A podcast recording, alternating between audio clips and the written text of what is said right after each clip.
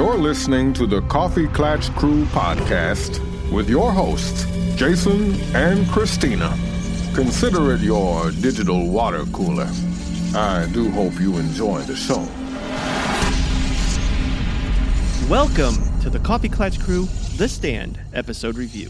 I'm Jason Pistorino, I'm Cristina Lomangino, and today we take our stand with episode 4 The House of the Dead. written by Jill Killington, Owen King, and Ben Cavell, and directed by Bridget Cole and Danielle Krudy. IMDb is giving this a 7.7, up from a 6.9 last episode, and Rotten Tomatoes a 56%, also up, but the audience is down again to a 21%. It's worth noting that this is an early audience score. It's only been a day since it was released, and the fact that it's a streaming service means that other people are taking their time to watch it. So I anticipate that to go up dramatically.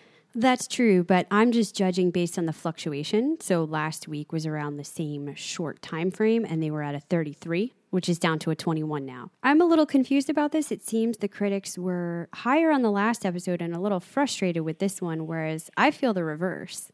I like this episode much more than the last one. I was starting to have some mounting concerns in 3. But 4, I think they actually are managing to achieve that ensemble piece that they were talking about last time. To me, Blank Page felt a little bit scattered.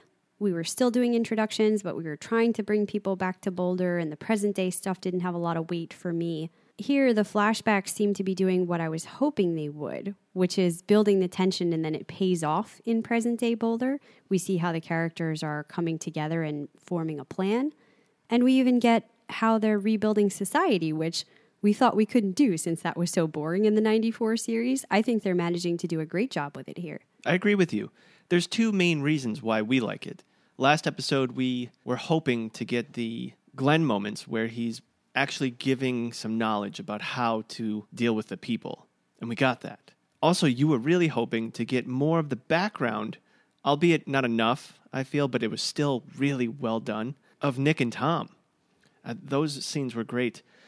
I saw on Twitter, and again, this is a few people saying that they thought this one was more boring because specifically they said the scenes of having a town meeting. I wish I could talk to them because it's not about the town meeting, it's about the whole idea of creating a new society and how much goes into it and creating a new structure, taking five people that didn't ask to be in charge, that don't necessarily feel they're good enough to be in charge, which, by the way, those are the best people to be in charge, juxtaposed to a mob of people, and I just mean mob, a, a big amount of people who are filled with questions, who have lost everything, and obviously they they don't believe in this group yet. They haven't proved themselves. And in this rendition, I mean, that one guy was pretty angry already. it's like, dude, relax. I mean, come on. Eh, eh, I- Impening, he was also angry always in the novels. We're going to talk about him. Actually, I think I brought him up last episode as the person who was sort of the town drunk Okay. and causing problems. Oh, okay, yeah.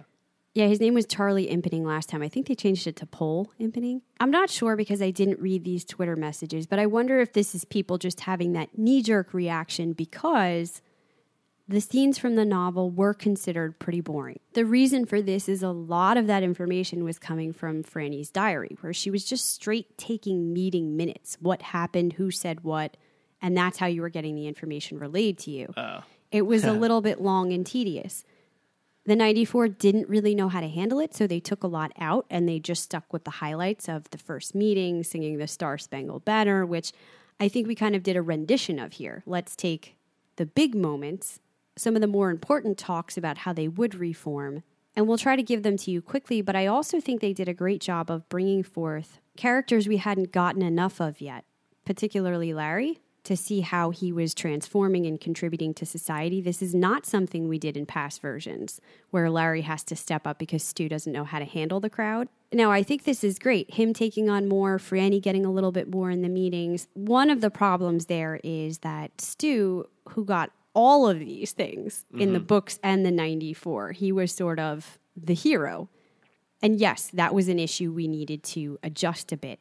Unfortunately, now he's not really getting much at all. We're sort of giving all of those characteristics away to other people. So I wonder how much you're still connected to and rooting for Stu, if that's as important of a figure here. I see your concern, but I like this because The reality of it is, and I'm looking at Stephen King's book is trying to look at a more realistic, even though there's a devil and there's a, a big hand. I'm looking at this as specifically with Stephen King and our social habits as humans. I think that that's something he's really good at. So in reality, there wouldn't be a, a Superman. Stu wouldn't be the, the the guy who has it all. And I love the fact that we're seeing him struggle, and it's the the power of the team that Mother Abigail has put together that helps everyone through. Larry's good at that. Let him get the ball rolling, and then Stu can take over there because I think Stu's strength, or uh, as it unfolds, will be his ability to touch people. His goodness. Yes. Yeah. And I, I, I feel we will get more of that um, as this show moves on. And I don't have a problem with it, like I said, because I know Stu. I have that knowledge already coming into this. I actually thought they did a great job with all of those characters. Let me give you what one of the critics said. Vulture commented Here's where the structure of this version seems to be actively working against its success. What should be a tense scene between Harold and Franny has an entirely different energy because of what viewers know about where Harold will go in Boulder. They're pulling the narrative back from its urgency. And then another critic said caring for people we barely know is difficult enough, but there hasn't even been enough information in this iteration to understand why three people, the spies, would put their lives unquestioningly on the line for the Boulder Free Zone. So I disagree with the first part. I was feeling that way of us not getting these payoffs with the deeper character work due to this timeline jumping around until this version, and specifically Harold and Franny. They finally did not only the five months before, but the three months before, the mm-hmm. two months before, what we were asking for, a little bit of the journey so that when it hits by the end of the episode with Harold's big scene with Nadine, it really hits for me. Now, what they didn't do that with were the spies. So I can see that. We have absolutely no introduction to Judge Ferris here. Mm. If you hadn't seen the previous versions, you have no idea who this person is. Why are they immediately agreeing to go on this dangerous and suicidal mission? It's immediate to us because we're missing a lot of context. Yeah, We you don't even understand. know what kind of person she is. you understand it for Tom, and thank goodness because they did a second scene in this episode to build him up. Otherwise, I don't know if you would have felt that. But we just met Dana Jurgens this time, Yeah. and we haven't met the judge at all.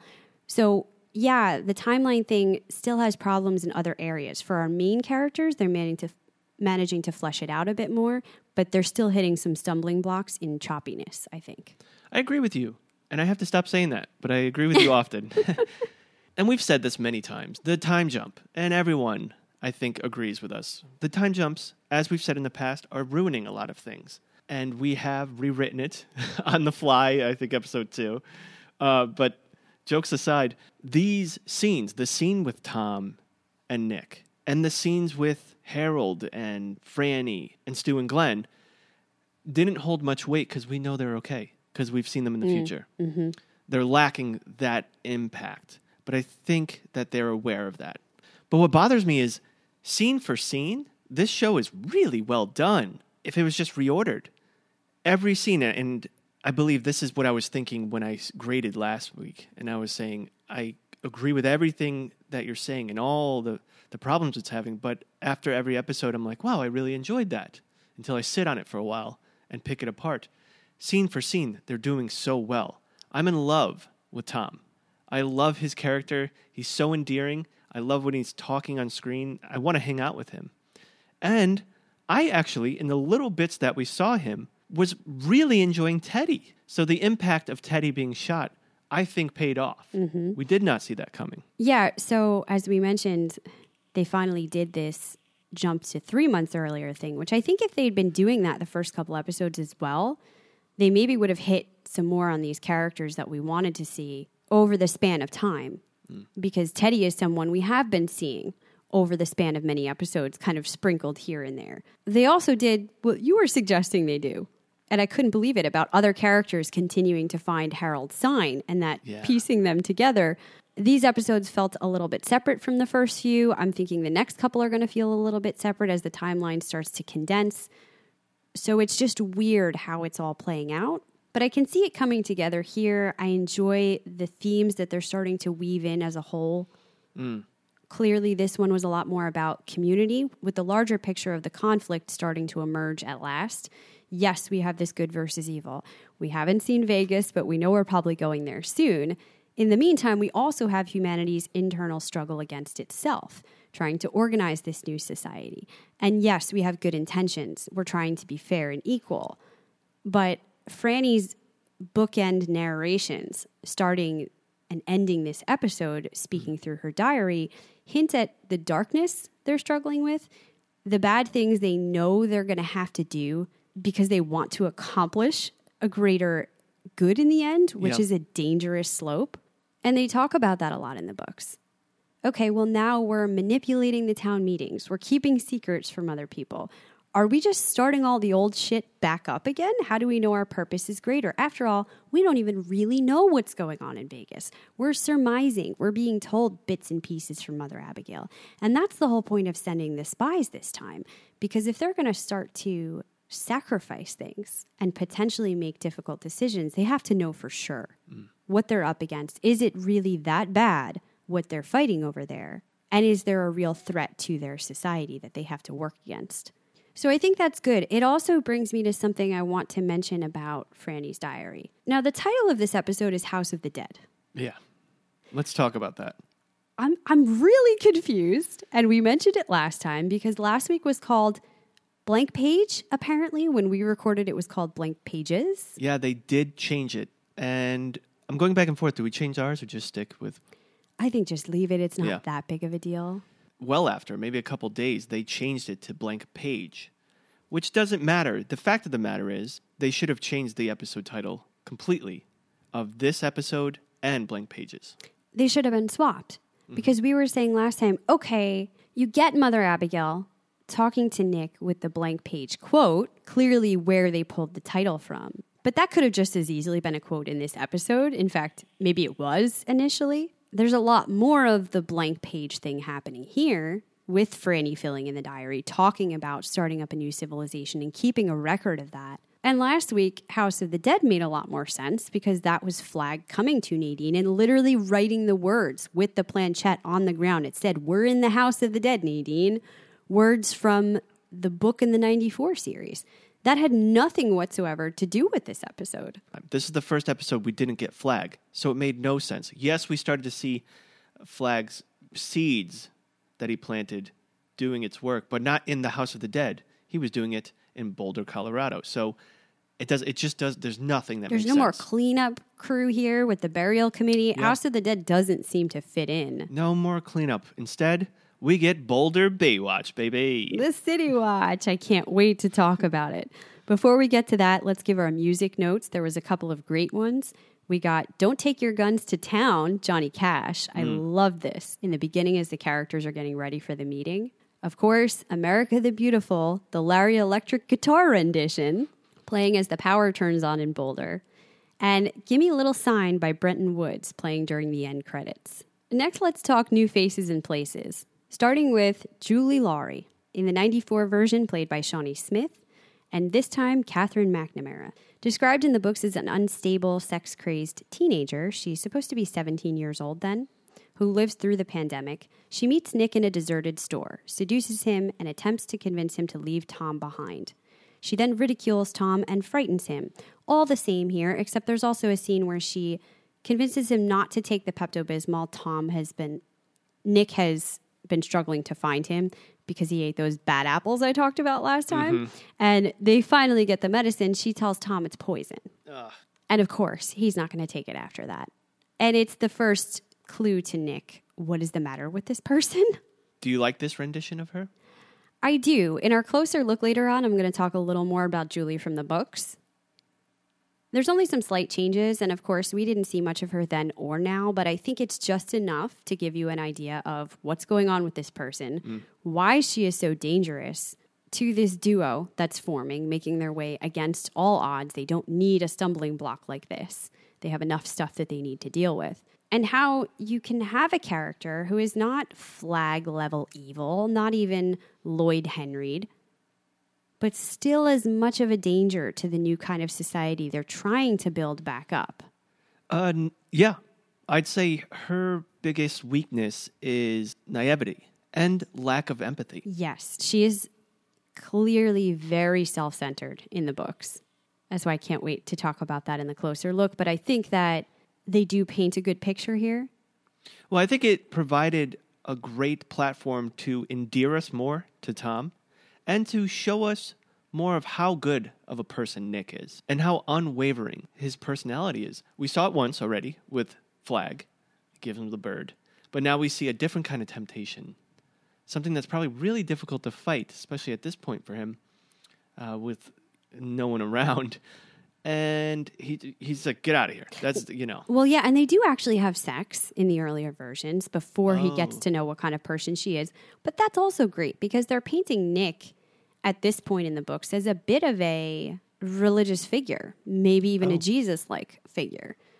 Not getting that in the show, which I don't mind. So we need to bring a little humanity to him, and Yeah. they're demonstrating how he has human physical needs like anybody else. And it's not until he starts talking to her that he's realizing what a problem this is.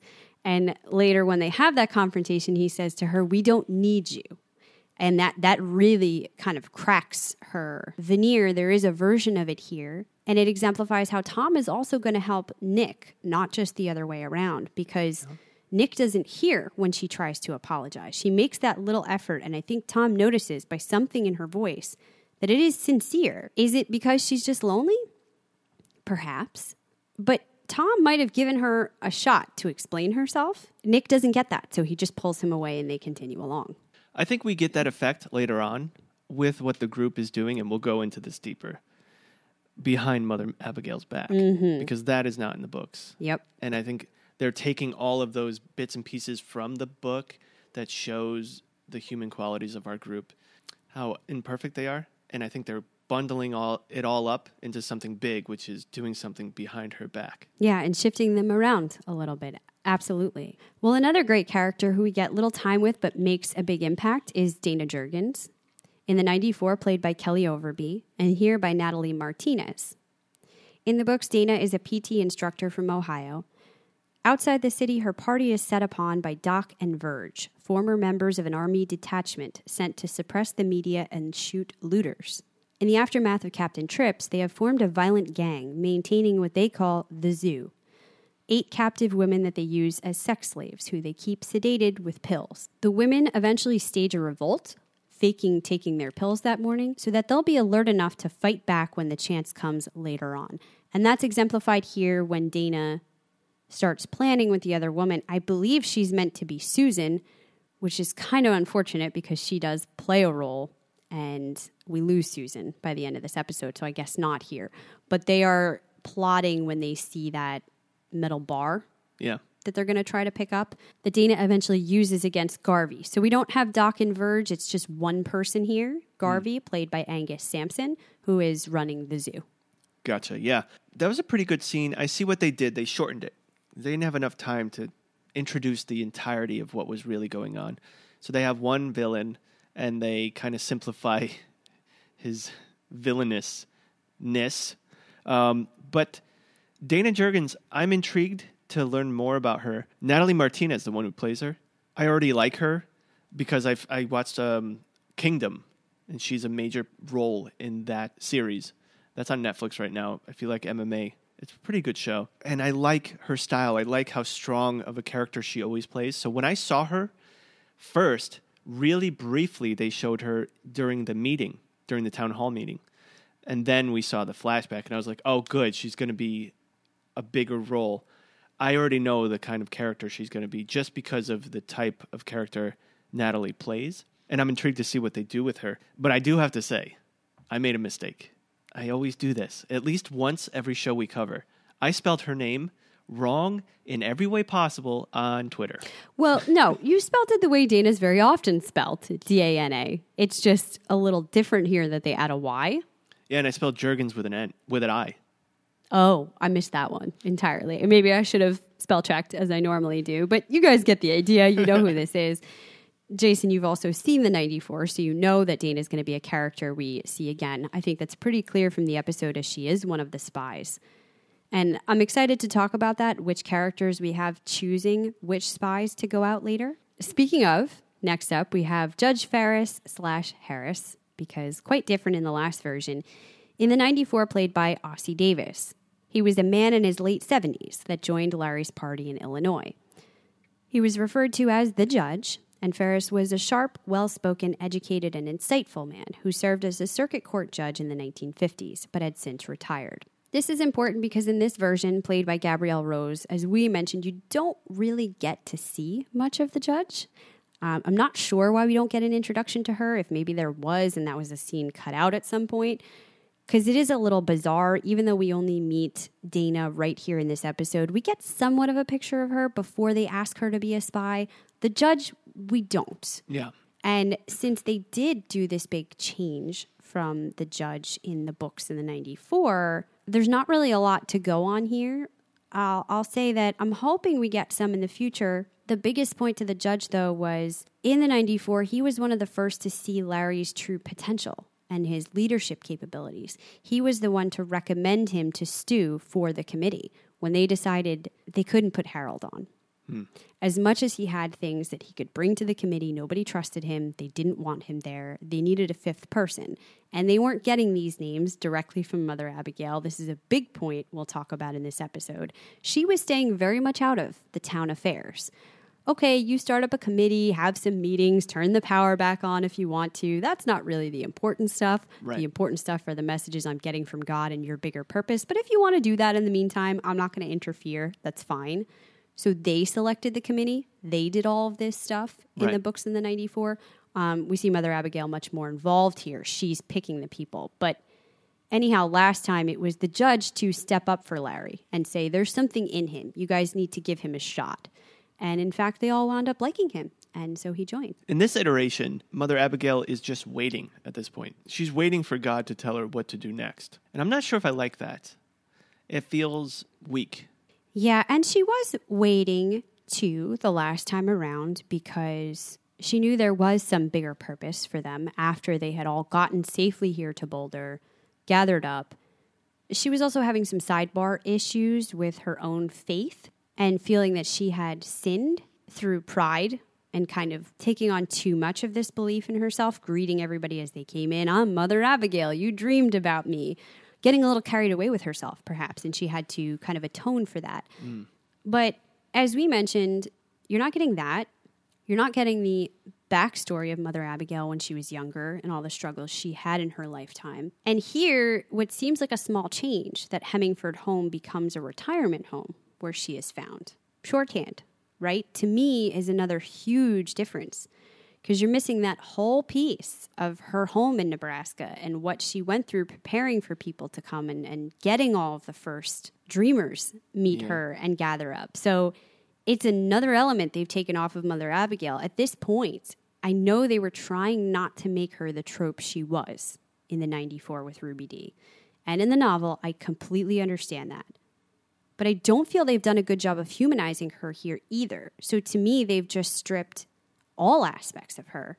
And she almost could not be in these episodes, and I don't know what a difference it would make. They could be referring to Mother Abigail. She's a figurehead. Um, and I'm a little bit disappointed at what feels to me like dropping the ball on this character. Anyhow, lastly, we mentioned we got our introduction to Impening. I don't know how much more we're going to see of him, played here by Bruce Blaine. He was a minor character in the books who lived in Boulder before the superflu, worked on a custodial crew at an IBM plant, and was pessimistic about the free zone's chances come winter, and especially in their fight against Flag. So he was constantly causing problems, disagreeing, standing up at meetings, until finally he wound up leaving the Boulder Free Zone. I don't know where they're going to go with impening this time around. He might just be that same kind of wrench that's thrown into things occasionally. Yeah. I think that's what's going to happen. Next, we'll get into our crow's eye view, but before we do, let's take a brief pause to tell you about our Patreon. I'm sure by now you guys have all heard of Patreon and you've heard us talk about it. In a nutshell, it's a way for creators such as ourselves who don't have a backing to let our listeners, our clatchers, help us to continue to provide this content. It's a lot of work, it's a big commitment, and there's really no money behind it. So the best way to do it is to provide you guys with even more content that you love. And in return, you guys give us the cost of a coffee to help us uh, to continue to do this. And you, you say to yourself, well, what is $3 going to do to help you guys? Well, $3 times the masses will help us create our own Denver, Colorado. We need to keep the power on people. Well, and that's just tier one. There are three different tiers, each of which get you varying levels of content. Tier one will get you coffee break episodes, where we talk about what else we're watching and reading, short reviews, things that we're not discussing over here on these channels. And they're very interactive. We have a lot of fun. Tier two are bonus episodes, where we pick a topic, we dive deep, everything from the history of Christmas to a review of 2020 to your favorite heroes and villains in pop culture. And the best segment, Jason's Horrible Jokes, where I tell you the best jokes ever invented. We're not going to linger too long on that. The last tier is the movie tier. And that's the only place where you can hear us, at least at present, reviewing movies. A wide variety of genres. We've definitely covered some Stephen King if you're interested in things like that. It Chapter 1 and 2, Gerald's Game, The Shining. That's definitely the tier for you. And with each step up, you also get all of the content from the step before it. So if you're on the highest, the movie tier, you will also get the coffee breaks and the bonus episodes. For every level, you are entered each month for a chance to win in a raffle for one free item of CKC gear. There's a lot of benefits, so why don't you head on over to coffeeklatchcrew.com, click on our Patreon tab, and check out what's going on. We've been doing this for six years now, and with your support, we can continue to do this for six more years. Back to the House of the Dead. We're going to start off our plot by talking about the flashbacks in Boulder. Because as we mentioned, this episode is bookended by Franny's diary. It's almost a love letter to her unborn child. This plays a much bigger role in the books that I am not going to get into here. It is an element, of course, of Franny starting to record everything they've been through.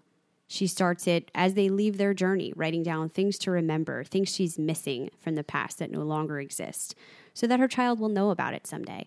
She also talks an awful lot about Harold in there, which leads to some shenanigans. But here, it's just kind of a history she's leaving behind. She explains how the world has come to this place. If you're reading this, that means you're alive. This is how you got here, what kinds of lines had to be crossed.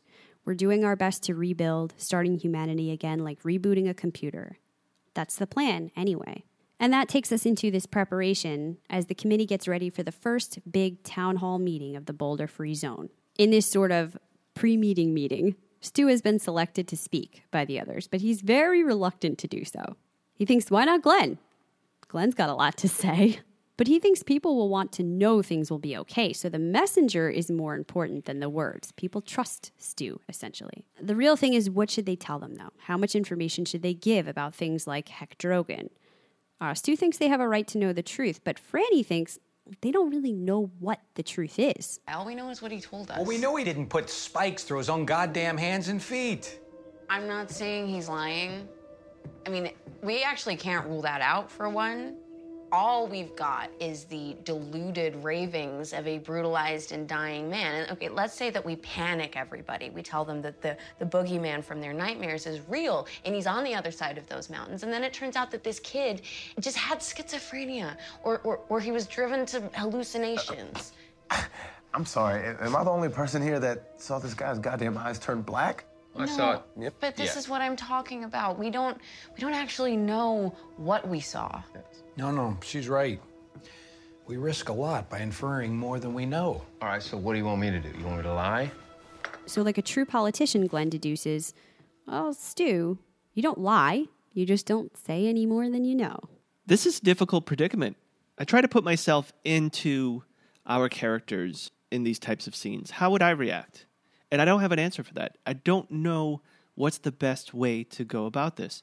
Do you make your first meeting by telling the truth that, uh, well, that person was from Vegas, which is the devil's playground.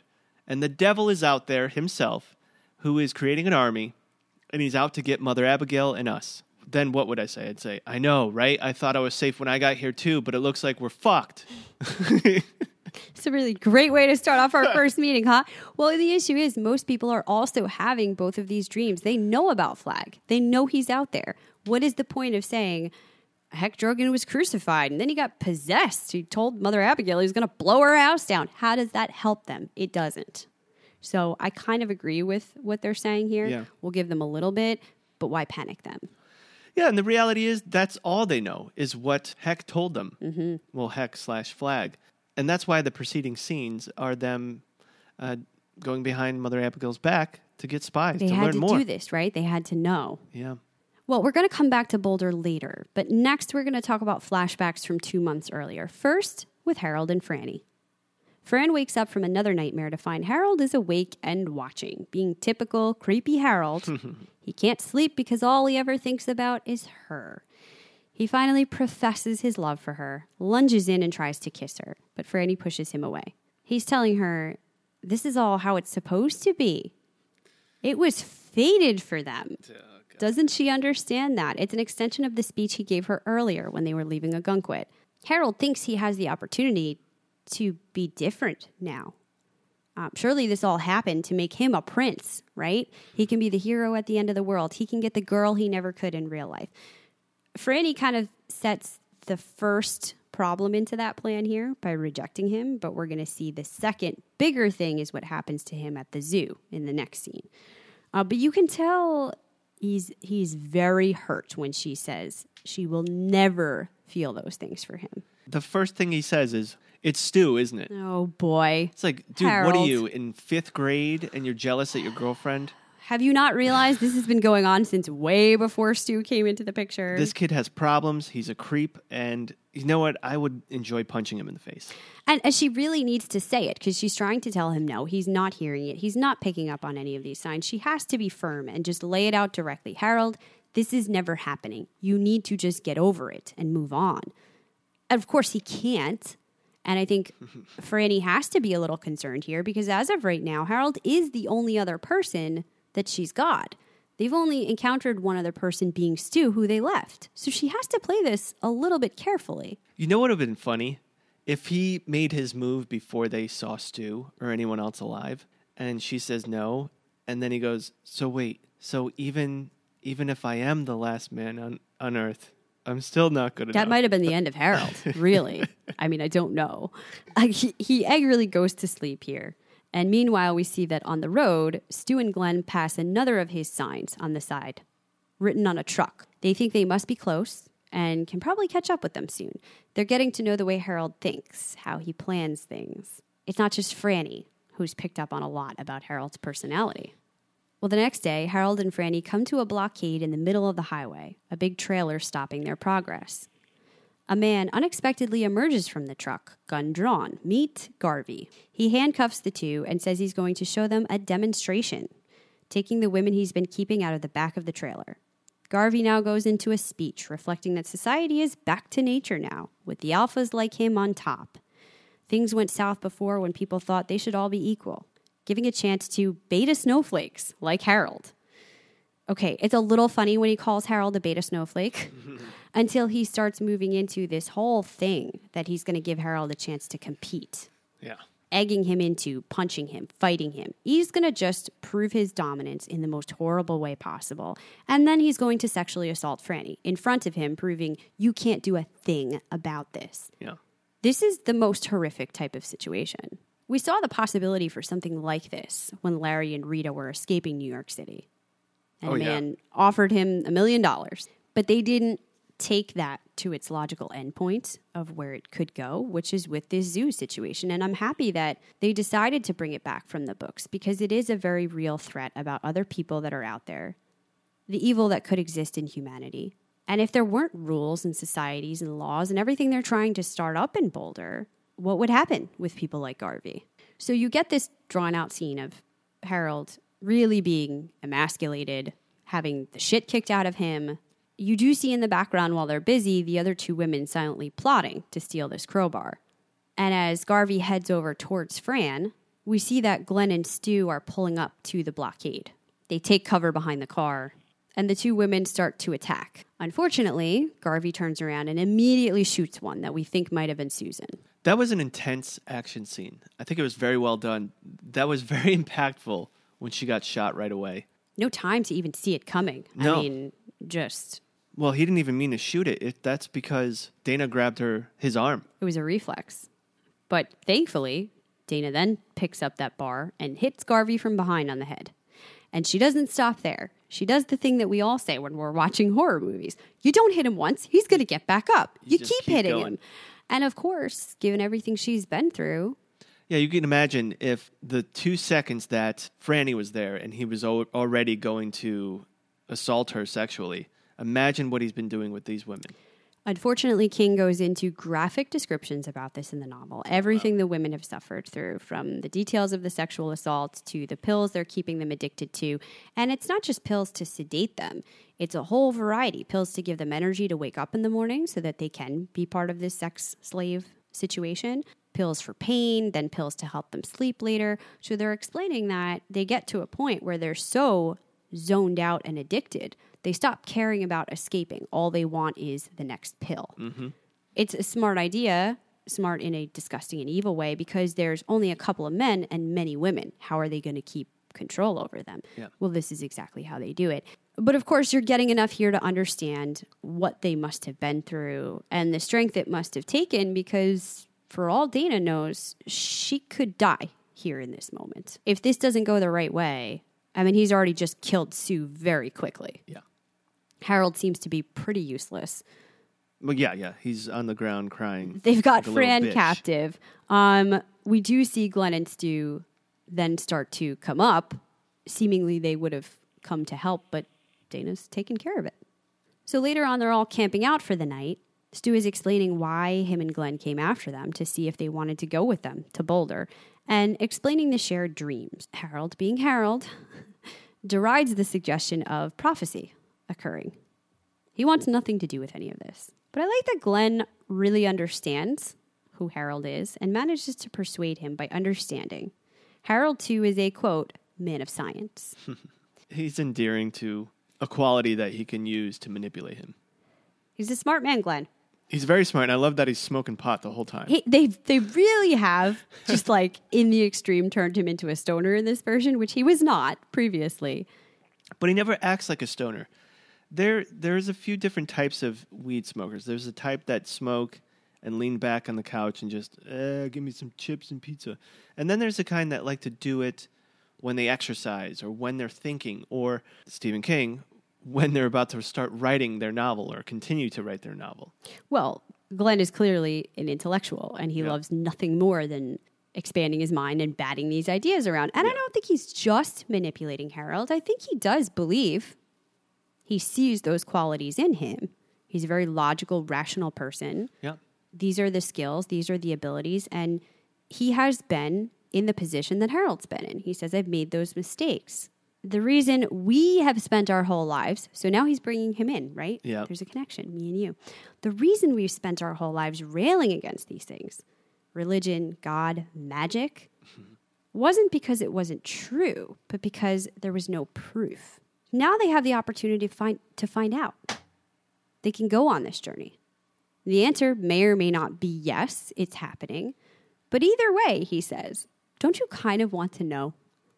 Let's see how far down the rabbit hole goes. There's a lot of quotable moments with Glenn in this episode. I like the position they've put him in. And if I was Stu, I probably would be leaning on Glenn often. I'd also be smoking some of his pot. They managed to convince Harold, but we have another key moment later on. Franny's awakened by another dream, seemingly a bad one. She goes out to talk to Stu and asks him if he's having those other dreams, you know, the ones with the dark man. Hmm. He is. She also shares with him that she's pregnant. She's not really keeping it a secret. You know, Stu already knows, but says he wasn't going to blow up her spot. He didn't know if she wanted to share it with people, but she hadn't told anyone yet, just her father. So, confirmation there that that scene did occur from the books. Again, we won't get into that. I'm still kind of hoping we get a little flashback because it wasn't just Franny telling her father she was pregnant. It was a scene with her mother that culminated in a lot of explanation of Franny's history. But I do enjoy this bonding between her and Stu. The first conversation not being solely built around sexual attraction. Yeah, that would have sucked. I like that. It wouldn't make sense for those characters. And I like the way they did. They had to truncate a whole relationship building process that we all go through, never mind in a pandemic. And they truncate it into one sit down with them. And obviously, it's not like from this to we're in love, but it gives us enough of an idea to understand and agree that it would make sense that they would wind up with each other. Well, you see these qualities they're always talking about for Stu in the books. Why do people like him so much? He's a great listener. He's really hearing what Franny has to say. And you hmm. can kind of imagine after months on the road with Harold just hmm. spouting nonsense, not really hearing or seeing her at all, having Yeah. no one to talk to, not sharing this huge news that she's terrified about. Sure. Now you get into a conversation with someone like Stu who gets it and she allows herself to be vulnerable. She admits she's really scared. And Stu is there for her. So I think it's a good first step in showing their relationship.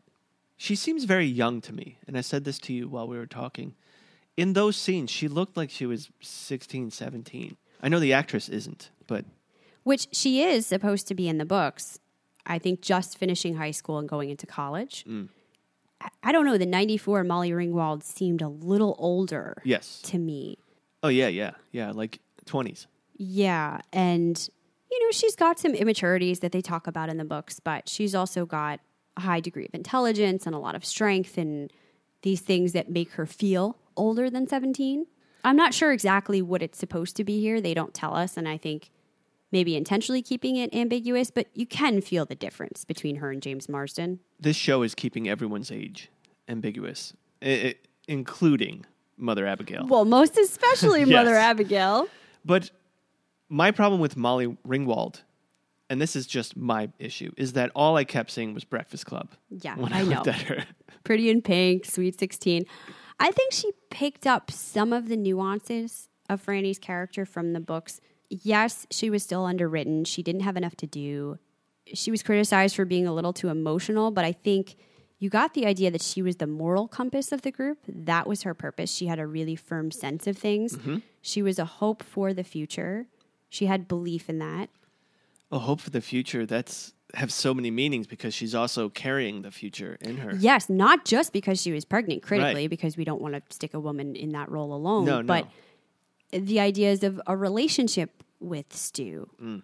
of building a home together, starting a community in Boulder. She was always looking forward to what could be possible. And so Franny gave you hope. Yeah. And in that meeting we're going to go to about Tom, she says it's already four to one, even if I say no about Tom going. Yes, I love that scene, and I love the scene they showed us of her with Nadine last time, talking about the schools and starting things up. Because prior to that, it's not that Odessa Young is a bad actress, but I was getting a lot of depression and negativity and hopelessness from her, and not a lot of this strength and hope for the future I'm talking about of Franny's character previous. I was a little nervous. What is going to be the role for Franny? Are we going to leave her out again? But I'm starting to kind of pick up on a bit of that. Me too. And in retrospect, it kind of makes sense, right? I mean, we met her when she's burying her father. Of course. You know? Of course. And she's stuck with this fucking guy. yeah. And she doesn't know anyone else I mean, alive. it's no surprise that as soon as other people come into the picture besides Harold, She starts she to- gets better. Yeah. Like, okay, I, Uh. I gotcha. But anyway, let's talk about our other key flashback from three months earlier with Nick and Tom. Oh, my favorite. We spoke a little that they go into the store to look for some supplies. Tom says, should have just asked Mother for directions, but I guess it doesn't work that way. Calling out exactly what you were hi- highlighting last time. Why do those fighting on the good side never get enough help? That's right. Uh, we talked about Nick meeting Julie Lawry, who is dressed in some kind of pink princess ball gown here. She's a child, man. Yeah, they do start kissing, even though they don't have sex in this version, but they're interrupted by Tom, who starts reciting his speech for her, Love it. telling her that Nick can write, but he can't read. So, up until this point, he hadn't known what Nick's name was. And that was such a big deal in the books. They didn't know until they met Ralph eventually, a- after all of this, when they're on their way to Nebraska. Mm-hmm. And Ralph takes them in his truck, and finally he learns his name is Nick. But what a thing here that they added that Julie didn't have in the last representations. She's ridiculing him by calling him a Phoebe, which is very mean. But further, she's trying to get him to say, Nick's name is Amari Tard. Yeah. It pisses me It's off. it's horrible, but done in the perfect way that by giving her only a few lines, you do understand who Julie is. It's playground bullshit. Mm-hmm. And I, you know, I we need to hate her. I don't like her. Um, I, yeah, I just don't like her. well, so thankfully they do ditch Julie pretty quickly. She picks up a shotgun and starts shooting, but they manage to make it outside. We're once reaching safety. Nick and Tom hug, pausing for a moment and see a sign for Hemingford home. the the mother drop of all bizarre Easter eggs. I don't even want to pretend like I understand what's happening here. That Stephen King's cameo is on a poster for the retirement home. Retirement home. I think it's funny.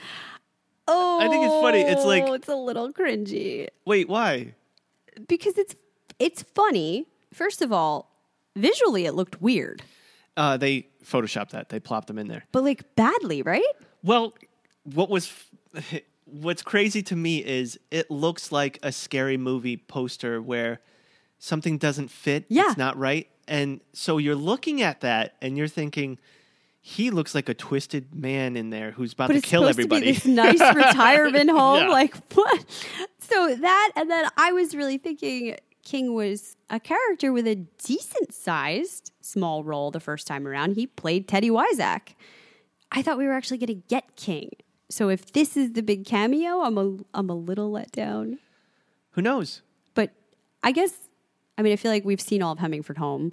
Everybody there is seemingly dead besides Mother Abigail. I don't think we're going to get him. I think he's over it now. To be honest with you, he's He older, and it, he does do a lot with the show. Uh, with the last episode, right? Yeah. So I think he's over cameos, but I'm still going to keep an eye out on every dead body to see if Maybe you recognize him. yeah. Well, that takes me to the bigger problem, and I don't want to spend too much time on this because we did talk about it already. That Nick and Tom get to Hemingford home, where Abigail is sitting alone among the dead, just waiting, wondering if she'll make it to tomorrow. It's impactful and sad, but there was so very much amazing stuff happening here. I talked about the struggle that she went through that both exemplified that yes, she was chosen by God. He was speaking to her. He did tell her these people are going to be coming. But she wasn't just a religi- religious figure or a trope. She still had to get up and walk however many miles to the neighbor's farm, fight her arthritis, fight the tiredness. No way she was going to make it. So book. she could, yeah, Yeah. get these chickens and kill them and drag them all the way back home, have an encounter with Flag, pluck them all, cook them all up, bake her own bread because she says it a lot. I'm 106 years old, 108 years old, whatever she is, and I still make my own bread and get dinner ready so that she would have this emblematic welcome when Nick and Tom and the others got there for the first time. Mm-hmm. She talks about trying to keep the farm in her home all of these years, how difficult it was, how it's still going to be sad for her to leave when they go to Boulder. She's got to leave all of that behind. That and so very much more that, for me, set the perfect stage of who Mother Abigail was. This scene is almost an insult to that in my mind. I think you're right, but it's quickly overshadowed by Nick and Tom and how enthusiastic they are when they meet her. And that's what I remember. I remember what Tom says to her.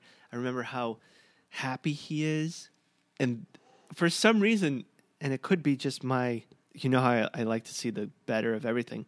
That's what I'm clatch, um, clatching onto? Uh, clatching clatchers, sorry. That's what I'm grasping onto. Um, Yeah, I agree. It's not even about Mother Abigail there, is the thing. It's more about Nick and Tom Yes. and, and such a joyous occasion, this meeting her finally, and they waited so long. Uh, I, I think you had room while she was sitting there waiting alone, wondering not just talking to a dead woman.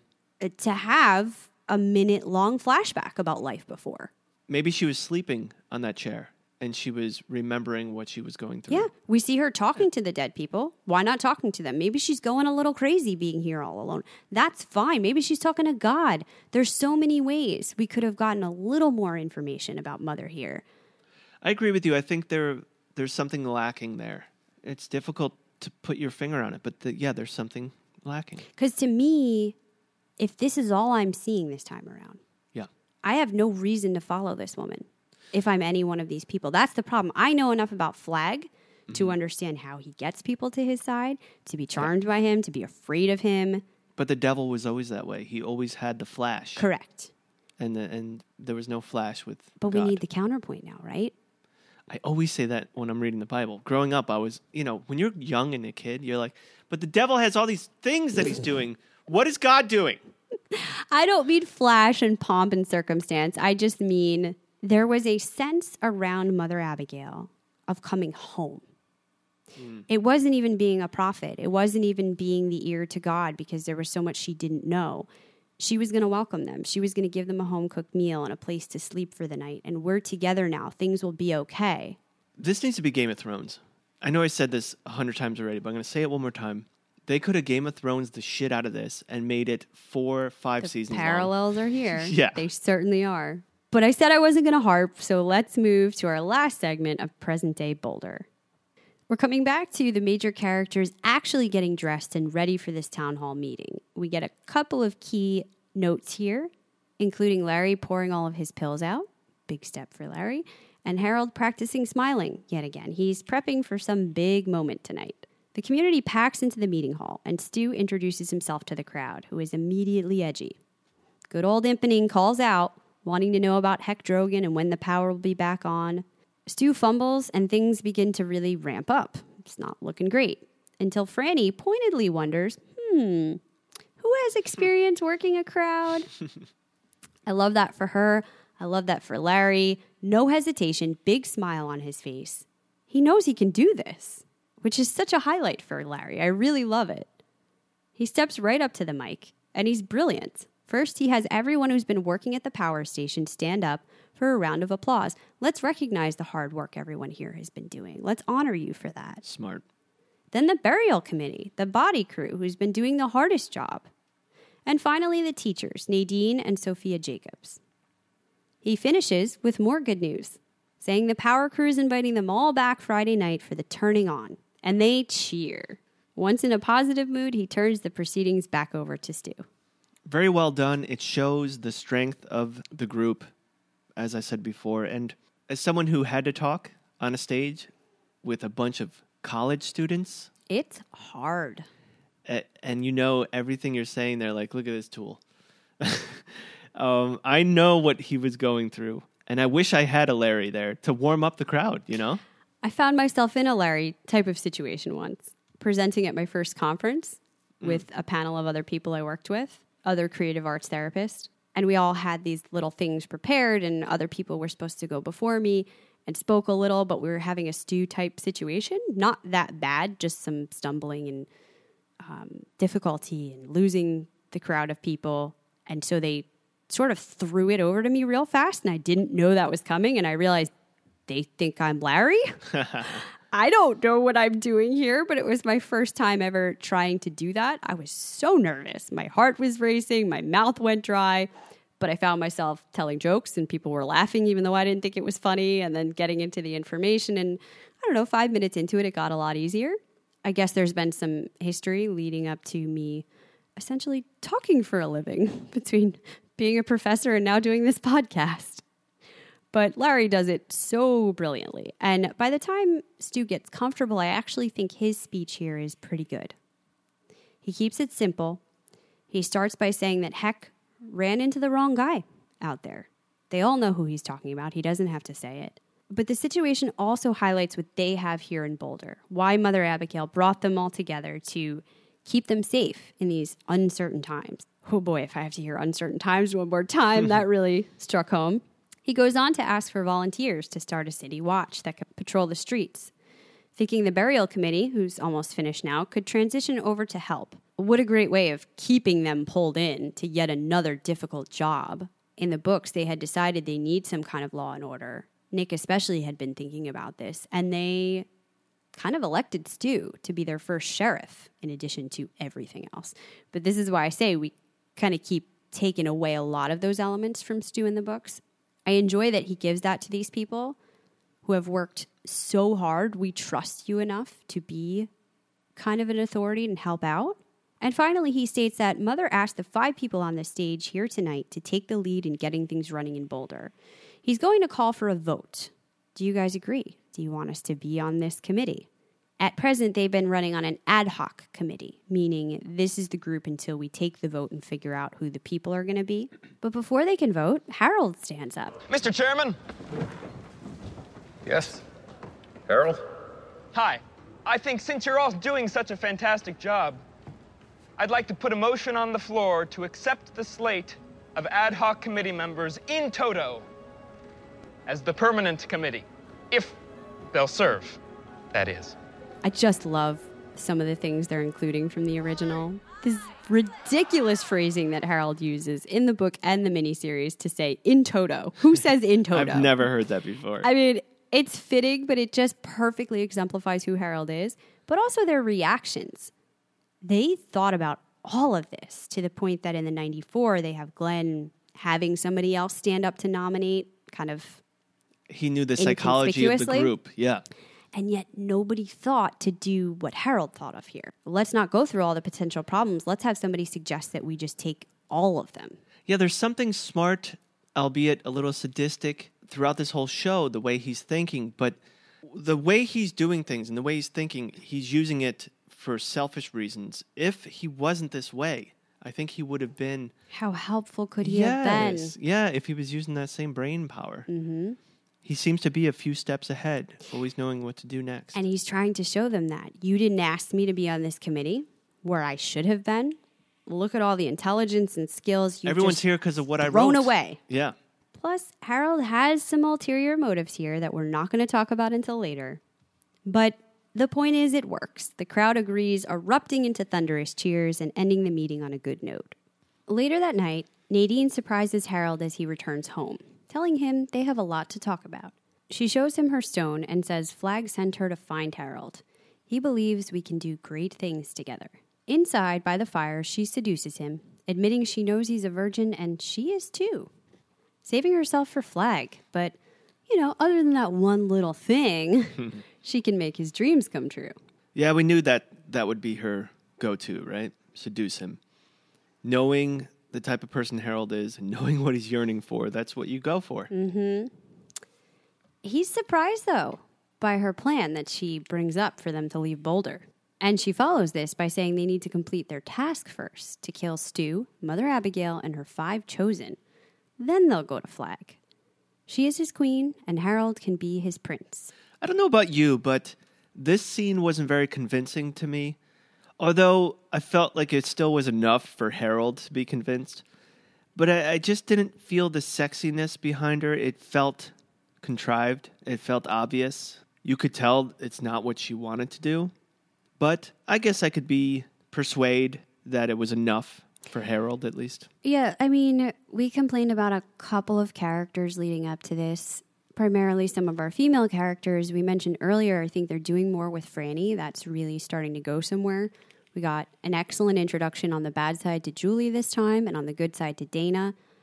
But they definitely are still lacking with Nadine. And I think none of these iterations could really figure out how to tackle Nadine.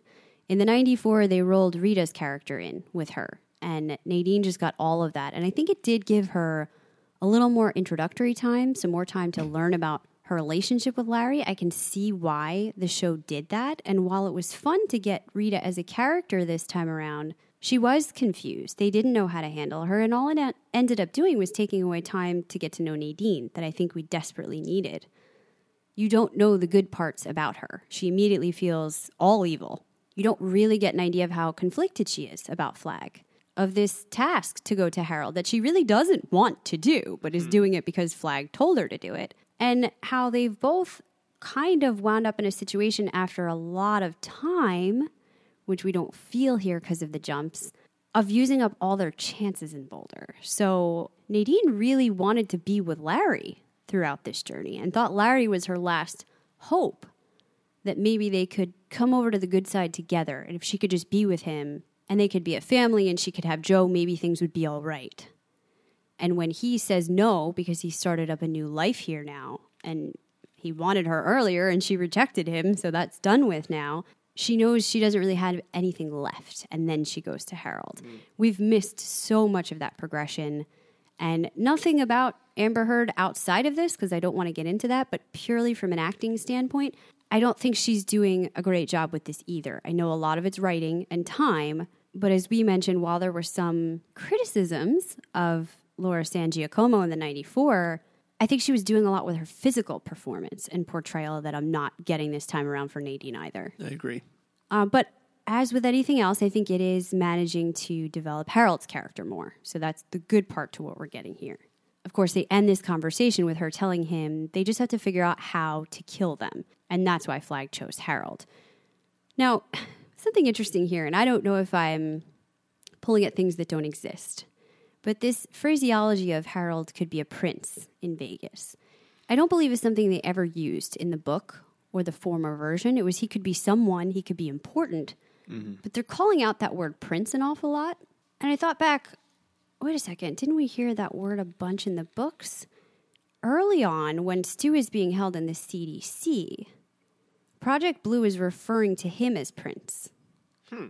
So there's a clip from the books with Colonel Dietz, who is one of the doctor characters that we don't get here. We got Dr. Ellis. Mm-hmm.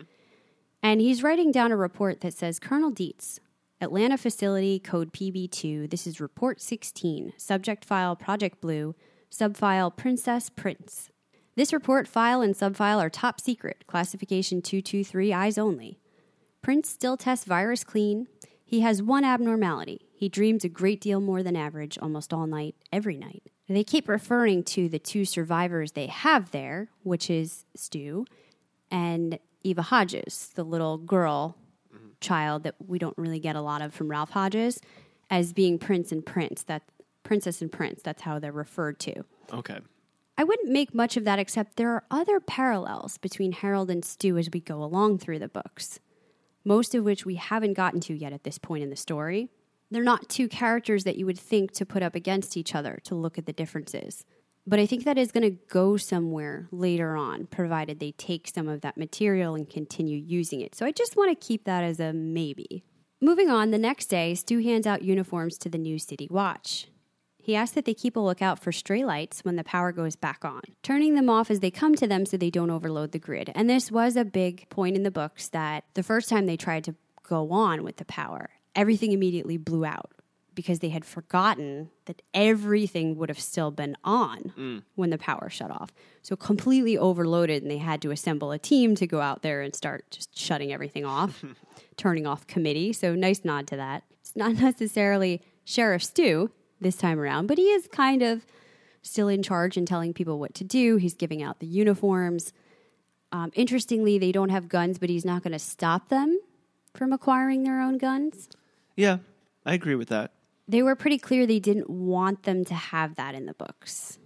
They didn't want to keep escalating things where if the cops carried guns, maybe the criminals would carry guns. And then they needed jail to lock people up. And so I think they're kind of tiptoeing around that.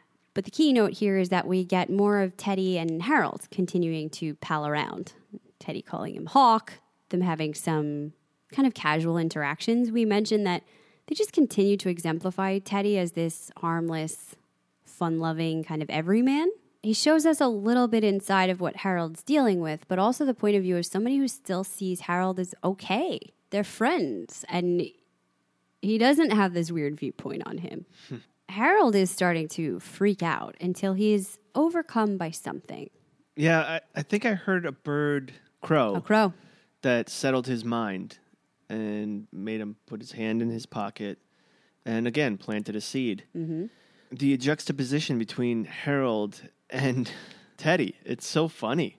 You know, Teddy's on the prowl for girls, but in an innocent, like a, you know, non threatening way. Yep. And then he comes back and he says, you know, we're Boulder Watch, which is funny. you know? I really like him. I think Eion Bailey has done a lot to endear you to this character. Yes. And yeah, more of that active intervention on Flag's part to get Harold falling in line. In another committee meeting, we get this other big point we've been talking about.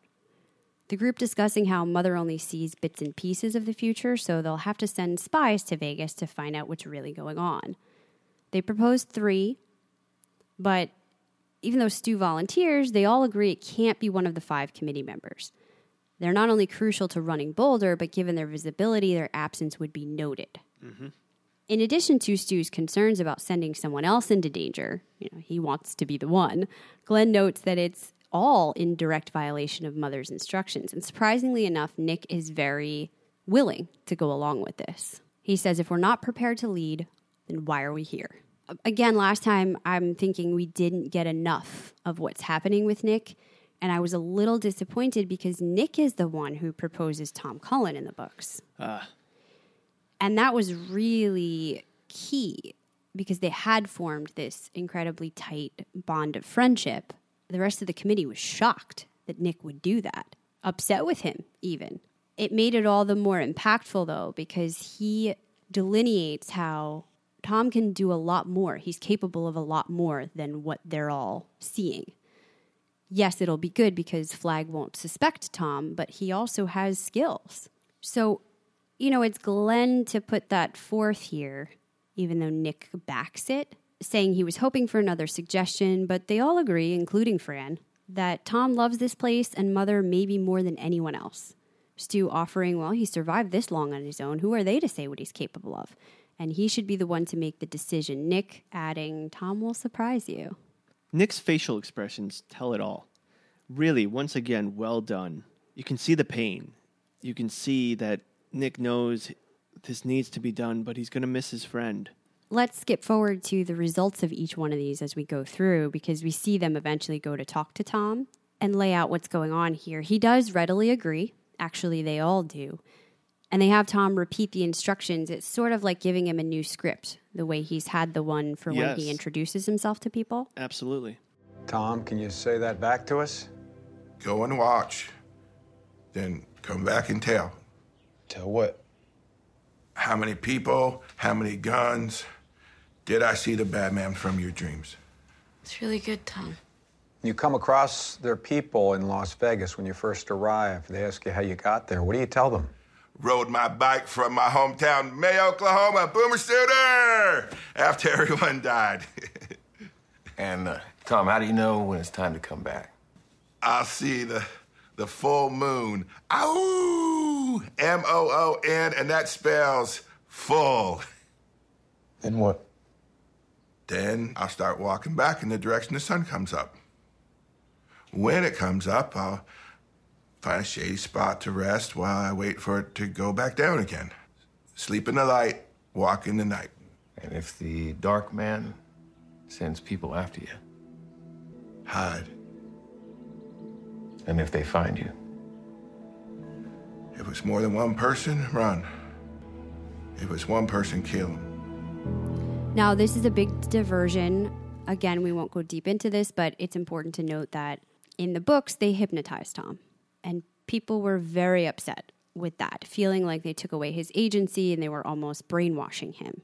They would have to guide him because he couldn't do it on his own. I, I don't think that's the portrayal I got from the books. They went into a deep description of how Tom had kind of been doing this all of his life, almost a form of self hypnosis that when he had difficulty with some of these logic jumps he needed to make, he would kind of go inside of himself, take a moment, reflect, and come to the conclusion. This is how he realized that Nick had hearing loss. So they're basically activating something that Tom already has to utilize it to give him a plan so he can stay safe when he goes over there. And, and that's basically what they're trying to do here. You know, they're telling him, go watch and tell how many people you see, how many guns. You'll know when it's time to come back when you see the full moon. Sleep in the light, walk in the night. If they send men after him, well, if it's more than one person, run. If it's one, kill him. These are all the same instructions they gave him under hypnosis in the books. So I agree that I like making him more of an active player and having more agency, but I just think maybe there's something being missed in the content from the books. Um, perhaps it wasn't delineated quite clearly enough. Well, I haven't read the books, and I know I've I've watched TV shows and movies that are based on books, and I know the feeling when you've read something and there's so much missing. But I'll tell you this, as someone who hasn't, I think this was well done, considering how they have to do everything. I absolutely love Tom. The way he reacts, you can see, you know, when they say, Where are you from? And he says the, uh, I think it's like the football team mm, anthem. And he's mm-hmm. so, you know, it- it's that jubilee. But then when they start talking about what do you do, you can see the fear in his eyes and the way the group is reacting. They all are, they're, all of their hearts are broken They're hating this. that they have to do this. Yeah. Nick's face, oh my God. Mm. Um, This is killing Nick. absolutely. And I agree with you. I'm, I'm actually not saying that I wish they would have done it like the books. I'm really happy that they updated this and gave it a refresh. I just think the the criticism that are laid upon how it was done in the books are maybe a little overzealous and, and missing the intention behind it, which I don't think was to take away Tom's agency. I think it was to get to a strength he already had, not necessarily to brainwash him. I believe Tom still agreed to this mission then and now because he loves his friends, he loves Boulder, he loves Mother Abigail. I think it's all the same stuff. So I enjoy that this adaptation found the heart of that and maybe a way to show people it more clearly Yeah. instead of having it feel like they're forcing Tom into it. But all of these same things, how heartbroken they all are, Franny saying she wishes she could say no but wants to be together on this, they should all vote yes. And particularly their goodbye to Tom. Mm-hmm. That goodbye. First of all, the location they did it in was very beautiful, and the camera work from looks like a drone or something. Tom and Nick wearing the same coat. I love that so much. Tom saying, Wish my main man Nick could come. Yeah. A lot of the same phraseology from before. You know, it's my main man Nick. Did you did you know that too? Did you know Nick was my main man? It's so well done, and the kind of bike they give him, and as he I starts know, riding what is away, that thing? there's something so innocent about Tom. I just It- It's the purity of his intentions, like we said. The reasons to do this are to preserve all of the important things they're trying to rebuild in this society. That's what Tom represents. And the group knows it. yeah, and I wish him the best of luck. And I hope if someone does mess with him, he just kicks their ass. Uh, then the other two spies, we have Larry suggesting Judge Harris. You know, while she's older, she might be less suspected as a likely spy. The harshness of how they've had to come to some of these conclusions is evident in the few lines they throw in here. You know, they say if something should happen to her, it's not someone who has 50 plus years in front of them. They're really having to consider these things, which is terrible. Uh, but they run through all of the reasons why. You know, in the books, the judge is saying, yes, I'll be slow. Yes, my arthritis will pain me, but I'll also be smart and clever and I'll observe everything. And you get it. You get why they're choosing each one of them. And they're all saying, I'm honored to accept this. Of course, I'll do this. It's the person who goes to them. And in the books, everyone who makes the recommendation has to be the one to go to the spy and ask them. And they're having so much difficulty. But the spy themselves immediately says, Listen, I know what you're trying to say. And don't worry, I'm in. Mm. I want to do this. Finally, we get Franny suggesting Dana Jurgens. I like getting her reaction to this first. okay, so you're telling me I have to get around all these stalled cars on this long road from here to Vegas, through the mountains, past border guards that they inevitably have set up, mm-hmm. infiltrate Vegas without being noticed or killed, and then return to tell you what I saw? Sure, I'll do it. Look, you're not going to get me to do it. If I was there at Boulder, I'll tell you, I don't have the guts to do it. I would say, you know what, I'll do everything in my power to help here in Boulder, but I don't have that in me. Mm-hmm. That's the truth. It's it's a pretty shitty job, uh, but necessary. And you get the I think real torn feeling they're all having when we later flash to Nick talking to Mother Abigail and her saying, "I know this must be frustrating, Nick. We just got to wait for God to tell us what to do." And I think it's really best if we take no action for now. There's too many unknowns. And Nick's kind of like, "Okay." Uh huh. But on to our last scene as the community gathers once more for the turning on ceremony. Stu and Franny announce the countdown, and the power comes back on in town. They celebrate while on the roof, Larry plays his electric guitar. Very well done. Very apropos to what's going on right now in America. And it kind of makes sense because the electricity's on. So he's going to play an electric guitar on a roof.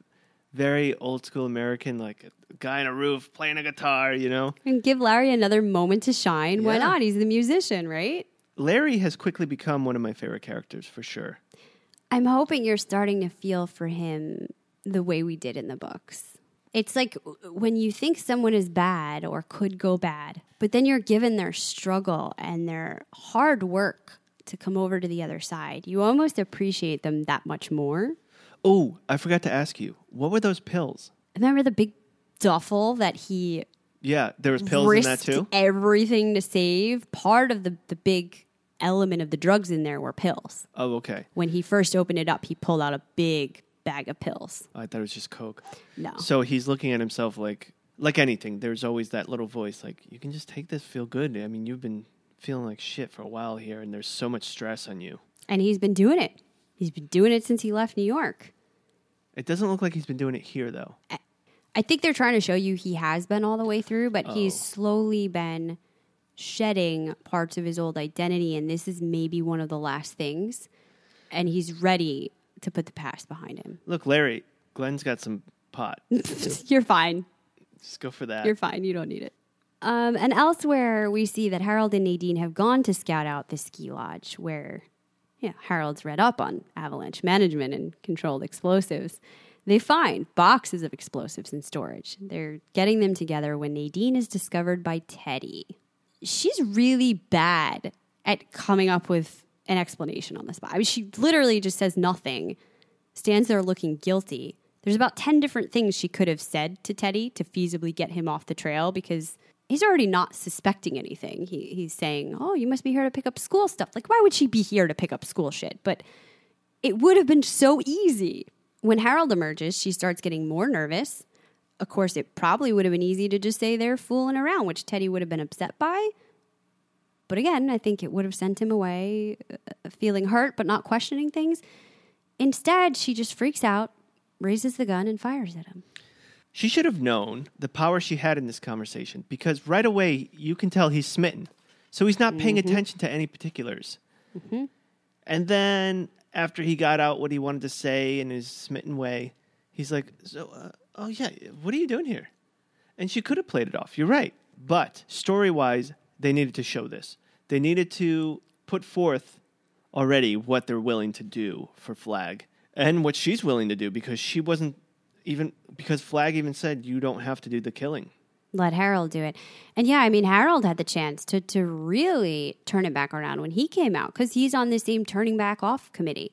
Yeah. He could have said, Yeah, we stopped because we saw the lights and we're, we're turning things off. And I was going to swing Nadine back to pick up some stuff when we're done. And I'm really sorry, man, but like, you know, we kind of started something. I know you liked her, but it just happened. We found these explosives. If it goes to that, right? Yeah, I thought Like- we should turn him into Stu. Yeah, maybe he doesn't even notice it, but if he does, then you say that. Um, and it, it's a box. It, it's a truck full, so they could have hidden some and then just gave the rest to Stu. And- Absolutely. and, saved face. But it's panic. The last words that Teddy says, which just puts the cap on it, how much I love Teddy, is he tells Harold to run. He, He still, still- thinks. yeah. And this is what's so sad is that Harold is shocked, doesn't for a minute think this is going to come to killing Teddy, doesn't suspect that's what Nadine is about to do. Yeah. You can see how surprised he is when she fires at him. Um, this is going to change things. And I don't know how does Harold take it? How does he respond to Nadine? How is it possibly okay after this? Because I think he genuinely liked Teddy. I think of anybody. That's probably the only person he genuinely liked. And surely people will notice when Teddy's not there tomorrow, right? Absolutely. I wonder how they're going to play this off. Oh, but what an ending. I mean, we kind of go back to Owen Teague being one of my favorite performances in this show as Harold. Come to think of it, the fact that Harold is well aware because he's been part of the body crew where the bodies are buried, he could, in the middle of the night, just bring them to a burial site. Oh, he can, and it, it might take a day or two, but I think somebody will realize. Like, where, Yeah, but- where'd Teddy go? I don't know. Where did yeah. Teddy go? I've been looking for him. Maybe he went to Vegas. That's well, a he's pretty, not a part of that. It's a pretty easy way if you're Harold Oh, okay. to pass that off. Mm. You don't think he could have gone to Vegas, do you? You know, like Maybe. Oh, what a way to end things. Well, any final thoughts on this episode before we go over to our dream rating?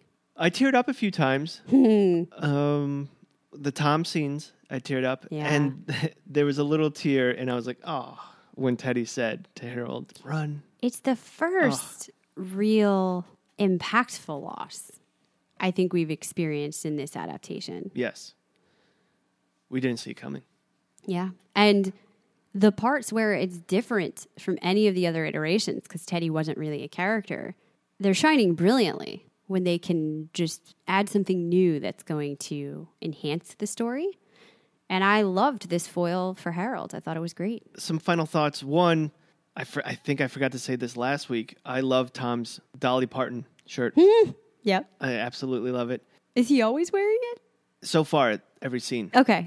Lastly, I'm not sure. I haven't come to a conclusion, but I'm not sure if I'm loving the fact that they're going behind Mother Abigail's back. I'm not sure if I'm loving the fact that she is so involved with the town affairs in this version. I feel like she's not. It, they're suggesting it, but we haven't seen it. Again, it's it's very confused, and that's that's culminating to be the weakest point of the story for me this time around. Mother Abigail. And then lastly, I've been saying after every episode, it ends with Flag. This one did not end with Flag necessarily, but it ended with evil. But it did. Yeah. Yeah. His orders. So, on a scale of one to 10 dreams, what do you give episode four, The House of the Dead? I'm still sticking around the same area that I've been for every episode. I'm going to move up for this one. I'm going to go 8.4. Well, I had gradually been going down with one being my favorite and still my favorite and a 9 5. Two, I gave a 9. Three, I gave an 8. I'm going to go back up to a 9.2. Ooh, that's a big jump. I really liked this a lot more. And instead of my fears getting bigger, they were kind of allayed this time around. I, I like now that it's starting to progress and maybe move closer to present day. Mm. Getting our cast together. I thought it was good.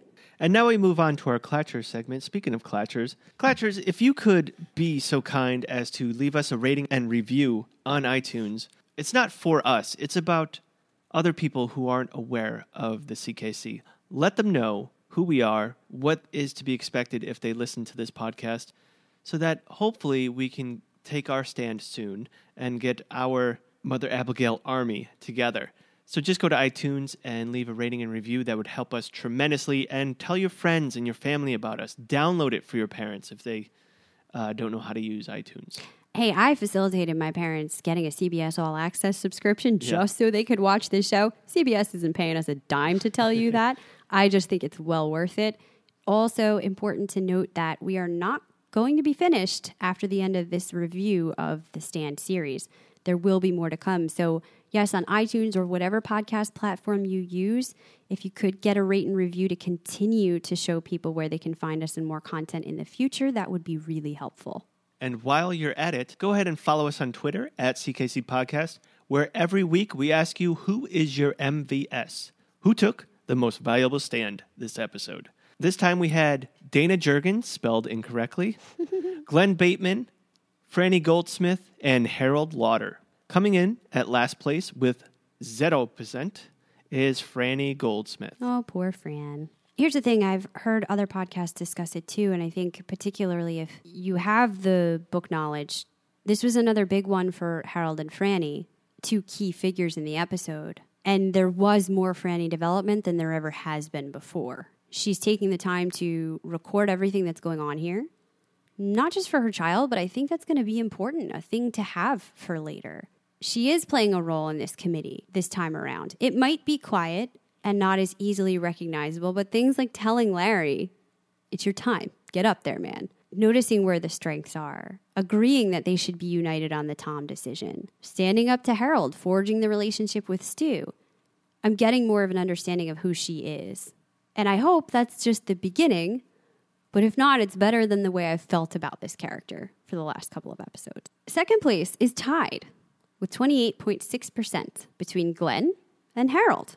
There's still 23 hours left on the poll, so this might change a little bit.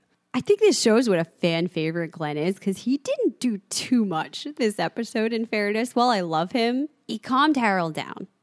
He brought him over to this side. And he did have some of that impact we were looking for behind the scenes on the committee. Yes, But I think that was a real joint effort. It wasn't like pun intended. the book where it's all Glenn. This is what we got to do. This is what to look for. Like you said, it was everyone coming together there. He's just fun. And then, of course, Harold is making a really big impact. Although he wasn't the one that pulled the trigger, it was his plan to get these explosives. It was his episode where we're watching him firsthand and his, I guess you would say, change into full evil. Harold is going to be the one to ruin this group. Like you said, it's sad because we saw how things could have been if Harold had decided to really be part of this. If he had been on the committee, if he'd been using his talents for good, even the continuing to find the signs and see how he's led people on this journey to Boulder. Yeah. And you you again feel that empathy. I think they're doing a good job of combining that in here. How Harold got to this place. What happened with him and Garvey during the zoo scene was awful. Yeah. Even on somebody as bad as Harold, you would never wish something like that. Uh, I, I mean, I don't want to see that done to anybody. No wonder he's defensive and bristly in the later conversation with Stu and Glenn. It's been proven to him he thought this was all fated and there was a bigger purpose that he was going to get to be something more. And then Franny rejected him, and now look what just happened to him with the zoo. So forget you and this religion and this prophecy. I, I don't buy any of it. We understand why he's reacting that way. absolutely. And when somebody does take a softer hand with him, like Glenn, he manages to bring him over and it's okay. I don't know. I think they're doing a great job of continuing to make him a complex character, even while we see where the future's leading Harold. Yeah, I agree. Unfortunately, he doesn't see that he has become somebody of value. He's a valuable asset to this crew. He's a good friend now of Teddy. People depend on him, mm. especially Teddy, with what they're doing. And then first place with 42.9% is Dana Jurgens. New character. She's the one that took down Garvey with passion. And she took this new role as a spy mm-hmm. with conviction and authority. Imagine after everything she's been through, I'd get to Boulder and say, okay, I've done enough. It's my chance to relax and be safe for a little while. She is an incredibly strong and impressive character. Moving on to our Clatcher's comments, Brian said, Dana gets my vote as a proxy for Tom. Anyone going to Vegas deserves it this episode, and Tom's character's growth is pretty big this episode. M O O N spells vote for Tom. Since Tom wasn't on the poll, he's saying. That's cute. yeah, I wanted to put Tom because he pulled at my emotional strings, and I can agree with you. Tom is awesome. Hmm. Yeah, but I think more so it's the pairing. This from E Man, the elder millennial. Tom and Nick would get my vote. I love their relationship in this episode. I teared up when I saw their joy and hug after escaping Psycho Girl, Julie. This is my favorite episode yet. I'm starting to be less critical of the flashbacks as long as they keep doing them this well. Agreed. And I love when characters have to make these terrible, selfless choices for the good of others. The evil trucker, wow, that was so intense. I despise Harold more every episode, and I also started tearing up when they were interviewing Tom when he said, Run if more than one, if one, kill. Yeah, you know, it's interesting in the 94 when they're telling him this and they get to the part of kill, he goes, and you could see that he's going, okay, but this is where you get that feeling they're not really brainwashing him. And that's the whole idea of hypnotism, right? Is that you can't get somebody to do something that they wouldn't otherwise. Hmm. They can tell him he can say yes, but I think if the point comes to it, Tom's not going to kill anyone because that's just not in his nature. Self defense, I could see it. Maybe. I think he's going to sooner try to hide, try to run. Yeah, That's but not- he's so big that maybe like self defense, he's not trying to kill him, but just by mistake, he ends up doing it. I could see that. I guess what I'm saying is, I don't think just because they tell him that's what he should do, that's what Tom's going to do. What's up? This is E-Man again. Uh, I just was leaving a message, and then I was coming upon a police officer with my phone up to my ear balls. So I thought I should not maybe try again. But uh, anyway, I was saying this is definitely my favorite episode. My lord, so good, and uh, especially like stuff with Tom and Nick. Good friendship there. They're hugging, and uh, I mean, at the escape from the crazy lady, that whole scene another part that really got me was when they're interviewing Tom and just how courageous he was, and like when he's saying that, yeah, if there's more than one, I run. If there's one, I kill. Um, just the like I was saying in my last voicemail, I was really liking the flashbacks this time. I think they're doing it right, uh, which I was a little hesitant about all the flashbacks, and then I'm trying to pack into one season, which uh, I think Pistol Passerino was saying that you know if you have three seasons, you cover the time periods or whatever, but it's you know it's an artistic choice, and uh, I think it's working now because because the flashbacks were just so good this season. I mean, this episode uh, definitely my favorite, and I'm, I'm I have a feeling they're just going to keep going better and have a good ending. Hopefully, I'm glad I don't know the ending because I have actually not read or seen this story before. Oh yeah, that scene of the trucker. Oh my word, was that just the craziest scene ever. So intense. Harold looked awful in that. Just what a pansy.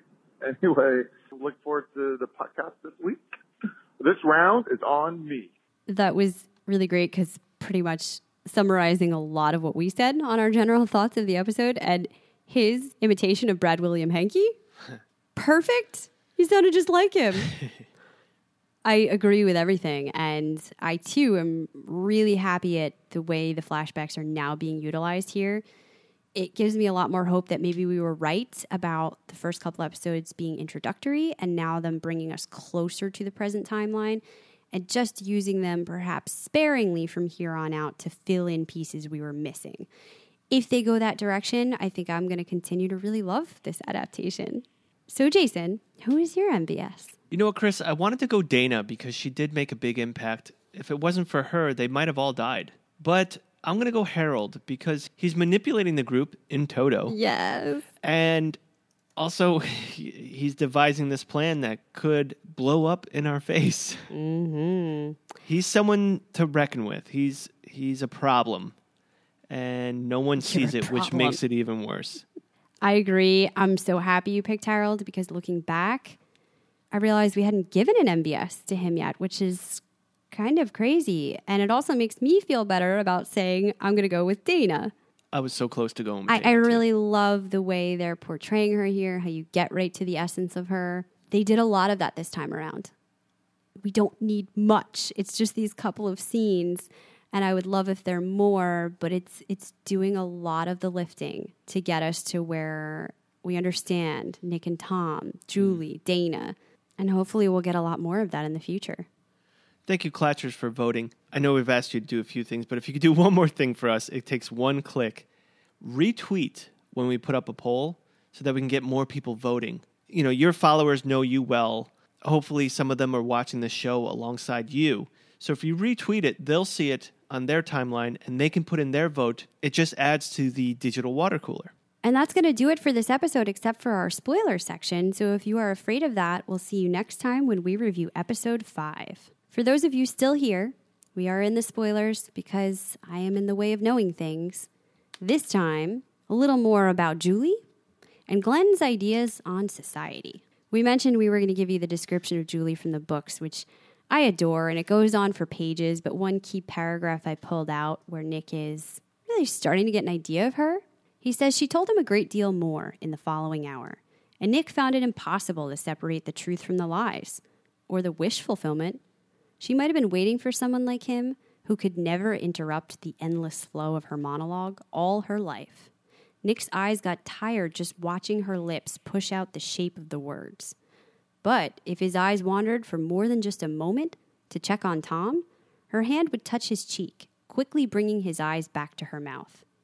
He was annoyed with her at first, then bored with her. In the space of an hour, incredibly, he found himself wishing he had never found her in the first place. When the flow of words began to dry up a little, she wanted to do it again. When Nick shook his head, she said, Maybe I don't want to go with you after all. Nick shrugged. Dummy, dummy, dummy, she yelled with sudden viciousness. Her eyes shone with spite.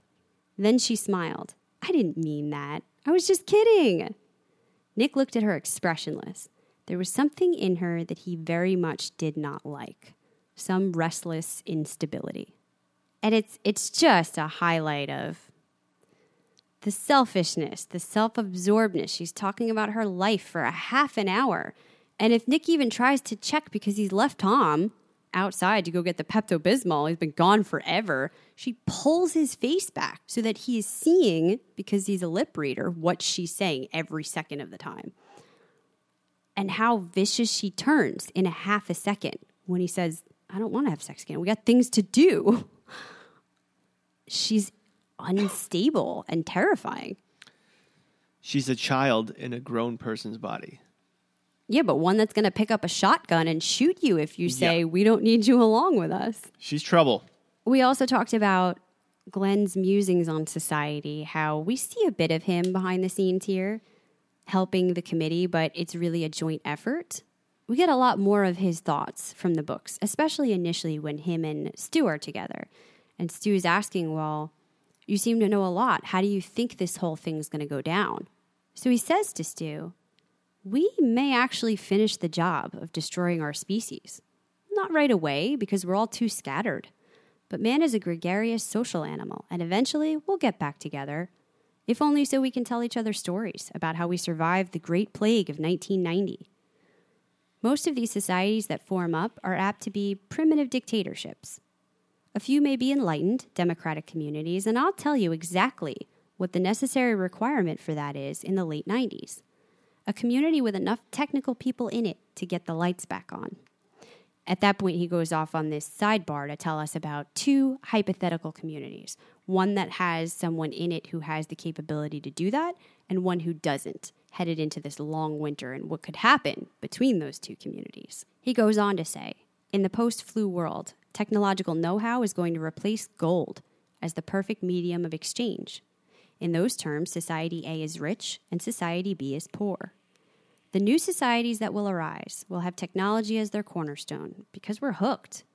They won't remember or won't choose to remember the corner we painted ourselves into the dirty rivers, the hole in the ozone layer, the atomic bomb, the pollution. All they'll remember is that once upon a time they could keep warm at night without expending too much effort. And so he sees that as the beginning of the end.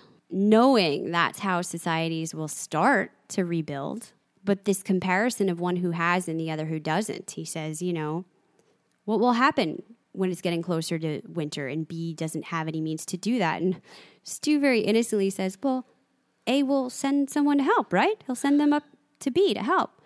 And Glenn's like, no, they won't do that. What if B keeps this man hostage and doesn't let him go? How are they to know what would happen to him? They're going to let B fend for themselves. And he's like, oh, they will? Then what'll happen? Well, maybe B will get their hands on some weapons and turn around and go and storm Society A so they can take this man, take their technology. It's the whole give me one man and I'll show you a saint speech. Yeah. But extended to its logical conclusion of where things will go once people start to group back up and what they need to be afraid of when they start to rebuild their own society in Boulder. It's very dark, but it's very reasonable. If history can tell you, this has happened very many times in our society. Unfortunately, it's the truth about human nature. The people who have want to keep, the people who don't have want to get. And they'll do whatever it takes Yep. to get. And, you know, as he keeps saying, plus, all these toys are lying around waiting to be picked up. Yeah. That's the danger in this apocalyptic scenario. All that stuff is still there. And I think this is apropos considering the very first community gathering thing we've seen is them turning the power back on.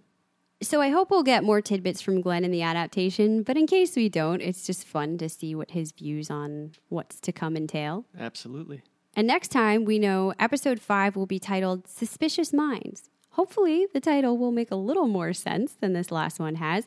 I don't really know what Suspicious Minds means. Obviously, there's going to be more about Harold and Nadine, right? Suspicious about where Teddy is.